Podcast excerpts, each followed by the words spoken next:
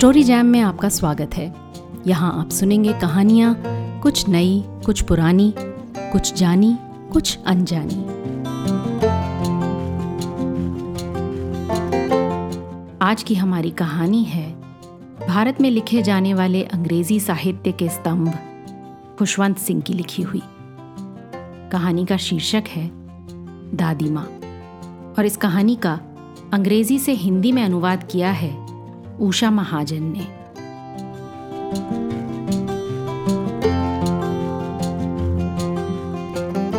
सभी की दादियों की तरह, मेरी दादी माँ भी बूढ़ी थी। पिछले बीस साल से मैंने उन्हें बूढ़ी ही देखा, झुर्रियों से भरे चेहरे वाली। लोगों से ही सुनता रहा कि वो भी कभी जवान थी, खूबसूरत थी। यहाँ तक कि उनका एक पति भी था। पर मेरे लिए तो यकीन करना भी नामुमकिन था। मेरे दादाजी की तस्वीर बैठक में मेंटल पीस के ऊपर टंगी रहती थी।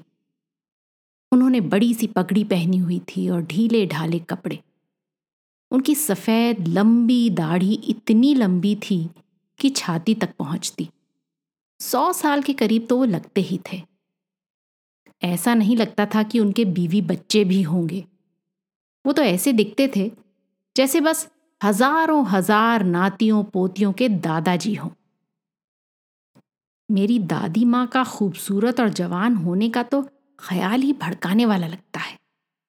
दादी अक्सर हमें बताती कि बचपन में वो कौन कौन से खेल खेला करती थी। सुनने में बिल्कुल बेतुका सा लगता। उनके जैसी बूढ़ी महिला के लिए अशोभनीय भी।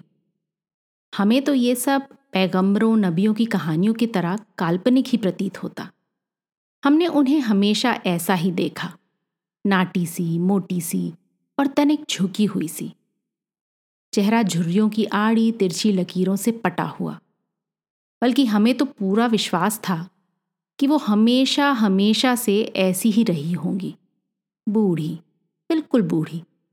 इतनी बूढ़ी कि अब और बुढ़ाना उनके बस में नहीं था। बीस साल से ऐसी ही तो देख रहे थे हम उन्हें। खूबसूरत? कभी नहीं। आप प्यारी वो ज़रूर लगती थी। कपड़े वो हमेशा सफ़ेद ही पहनती। कुबड़ के कारण एक हाथ कमर पर टिकाए और दूसरे से राम नामी माला के मन के फेरती, वो सारे घर में घुमा करती। चांदी सी चमकीली लटें उनके पीले झुर्राए चेहरे पर बेतरतीब बिखरी रहती। प्रार्थना के ना जाने किन शब्दों को दोहराते, उनके होंठ निरंतर फड़कते रहते। दादी माँ के साथ मेरी खासी दोस्ती थी। मेरे माता पिता ने जब शहर में बसने के लिए कूच किया तो वो मुझे मेरी दादी माँ के पास छोड़ गए। वो मुझे तड़के ही जगा देती और स्कूल के लिए तैयार करती। मुझे नहला कर तैयार करते हुए वो अपनी प्रातःकालीन प्रार्थना मुझे गा गा कर सुनाती रहती। ताकि मैं भी इन्हें सुन सुनकर जबानी रट लूँ। सुनता तो मैं ज़रूर था, क्योंकि मुझे उनकी आवाज़ प्यारी लगती थी, पर उसे सीखने की तरफ़ तो कभी मेरा ध्यान नहीं गया। लकड़ी की मेरी तख्ती को गाचनी मट्टी से लीप कर वो पहले से ही तैयार रखती। साथ में मिट्टी की बनी दवात और सरकंडे की कलम को एक झोले में डाल मुझे थमा देती। एक मोटी सी बासी रोटी पर मक्खन और चीनी थोप मुझे खिलाती और स्कूल ले जाती।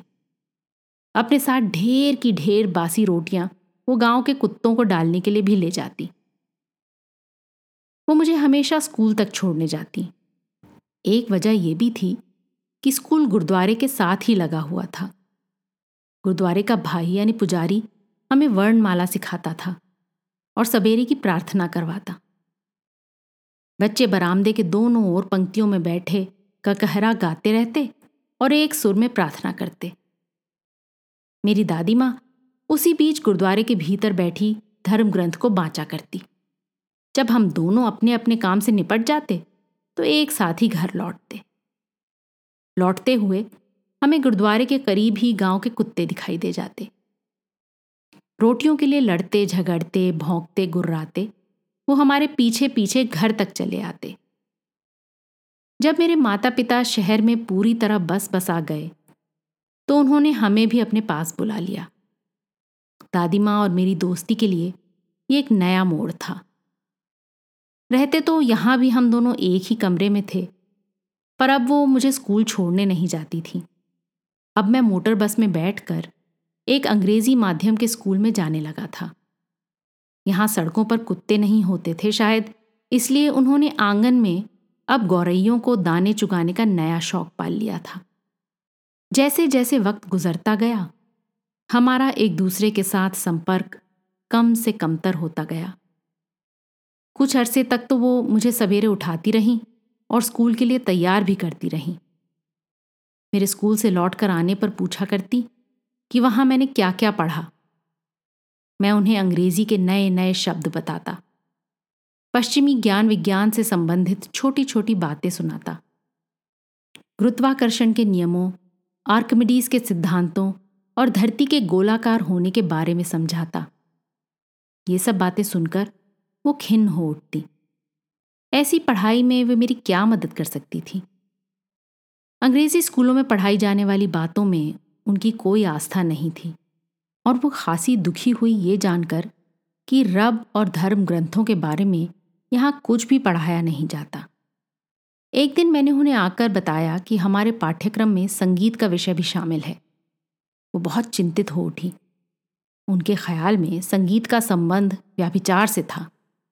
संगीत तो भिखारियों और वैश्याओं की मिल्कियत है। अच्छे खासे संभ्रांत लोगों का इससे क्या लेना देना? उन्होंने मुझे सीधे से तो कुछ नहीं कहा, पर उनकी चुप्पी ही उनकी नाराज़गी ज़ाहिर कर रही थी। इसके बाद तो उन्होंने मुझसे बोलना चालना बहुत कम कर दिया। जब मैं यूनिवर्सिटी में पहुँचा तो मुझे अपना एक अलग कमरा मिल गया। दोस्ती की साझी कड़ी टूट गई। मेरी दादी माँ ने मेरा सख्त भाव से अपना अलगाव स्वीकार कर लिया। वो दिन भर अपने चरखे पर बैठी रहती और कभी कदा ही किसी से बोलती चालती। सवेरे से शाम तक सूत काटती रहती और अपनी प्रार्थना दोहराती जाती। दोपहर को थोड़ा सा आराम करती और गौरैयों को दाना डालती। बरामदे में बैठी बैठी वो रोटियों के नन्हे नन्हे टुकड़े करके फेंकती तो सैकड़ों की संख्या में चिड़ियों के झुंड के झुंड वहाँ इकट्ठे हो जाते और वो उन्हें घेर कर चहचहाने लगती। कुछ उनकी टांगों पर तो कुछ उनके कंधों पर बैठ जाती। वो सिर्फ़ हंसती रहती, उन्हें झटक कर कभी नहीं उड़ाती। उनके वास्ते तो यही दिन का सबसे सुखकर क्षण होता था। उनका ये कार्यक्रम लगभग आधे घंटे तक चलता। जब मैंने उच्च शिक्षा के लिए विदेश जाना तय किया तो मुझे पक्का पता था कि दादी माँ इसका ज़रूर विरोध करेंगी। मुझे पाँच वर्षों के लिए विदेश में रहना होगा और दादी माँ का हाँ इस उम्र में किसी का भी क्या भरोसा? पर दादी माँ तनिक भी विचलित या भावुक नहीं हुई। वो मुझे रेलवे स्टेशन तक छोड़ने आई। पर बोली कुछ नहीं। ना ही किसी प्रकार की भावुकता का प्रदर्शन उन्होंने किया। बस उनके होंठ प्रार्थना में फड़फड़ाते रहे। मन प्रार्थना में ही लीन रहा। अंगुलियाँ माला के मन के फेरती रहीं। चुपचाप उन्होंने मेरा माथा चूमा। विदा होते हुए उस गीले गीले प्रतिरूप को ही मैंने अपने बीच देह स्पर्श की आखिरी निशानी मान लिया था। लेकिन ऐसा होना नहीं था। पाँच बरस के बाद मैं घर लौटा था और दादी माँ मुझे स्टेशन पर लेने आई हुई थी। वो बिल्कुल वैसी ही लग रही थी जैसा मैं उन्हें छोड़ गया था। अब भी शब्दों के लिए उनके पास वक्त नहीं था। उन्होंने मुझे बाहों में भींच लिया, होठों पर, वही चिर परिचित प्रार्थना के शब्द। मेरे लौटने का ये पहला दिन था, पर दादी माँ के लिए दिन का सर्वाधिक सुखी क्षण अब भी गौरैयों को दाना चुगाना ही था। आज उन्होंने गौरैयों को अधिक देर तक दाना चुगाया और अतिरिक्त उत्साह के साथ। शाम को सहसा ही उनमें एक परिवर्तन आया। उन्होंने प्रार्थना नहीं की। आस पड़ोस की औरतों को बुलाकर इकट्ठा कर लिया और एक पुरानी ढोलकी की ताल पर गाना शुरू कर दिया।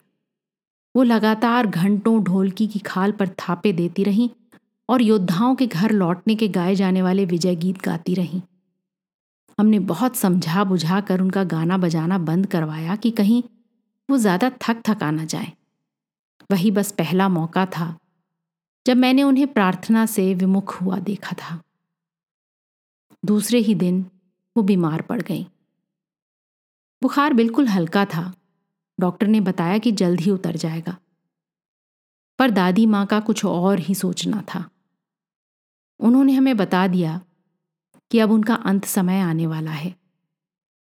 उन्होंने कहा कि जीवन के अंतिम अध्याय के शेष होने से पहले वो प्रार्थना से विमुख हुई हैं।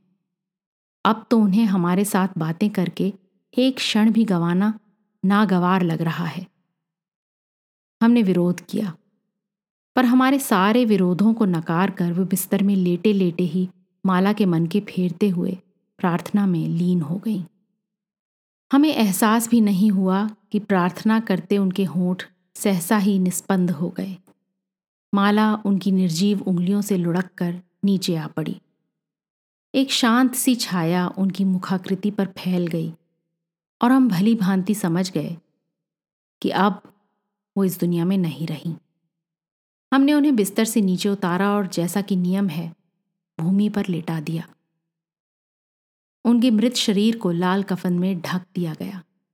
कुछ घंटे उनके शव के पास बैठकर शोक मनाने के बाद हम वहाँ से उठकर उनकी अंत्येष्टि की व्यवस्था में जुट गए।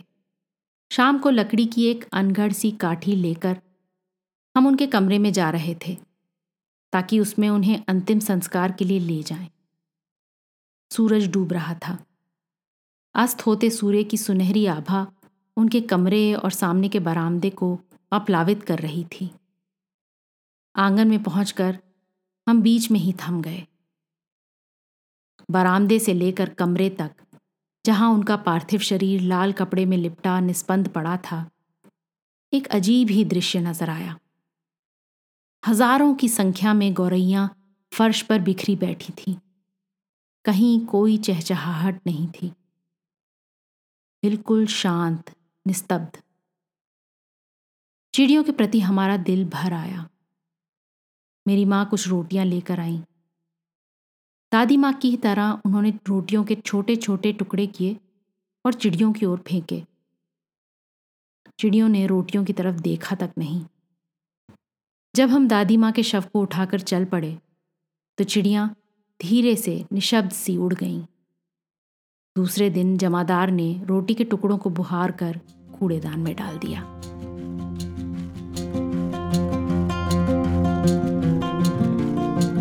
आज की कहानी आपको कैसी लगी, अपने कमेंट्स ज़रूर लिखिएगा। अगर ये पॉडकास्ट आपको पसंद है तो आप जहाँ भी सुन रहे हैं Spotify Amazon music Gaana Apple podcast वहाँ सब्सक्राइब ज़रूर करें, ताकि हर हफ़्ते जब मैं नया एपिसोड बनाऊँ, आपको इत्तला मिल जाए। अगर आप स्टोरी जैम यूट्यूब पर सुनते हैं तो सब्सक्राइब के साथ साथ बने बेल आइकन को प्रेस करना ना भूलें। आपके फैमिली और फ्रेंड्स में आप जैसे ही कहानियों के शौकीन, कदरदान और हैं, उन्हें ये कहानी व्हाट्सएप पर फॉरवर्ड करें। अगली बार फिर मिलेंगे एक और कहानी, लेख या कविता के साथ। तब तक अलविदा।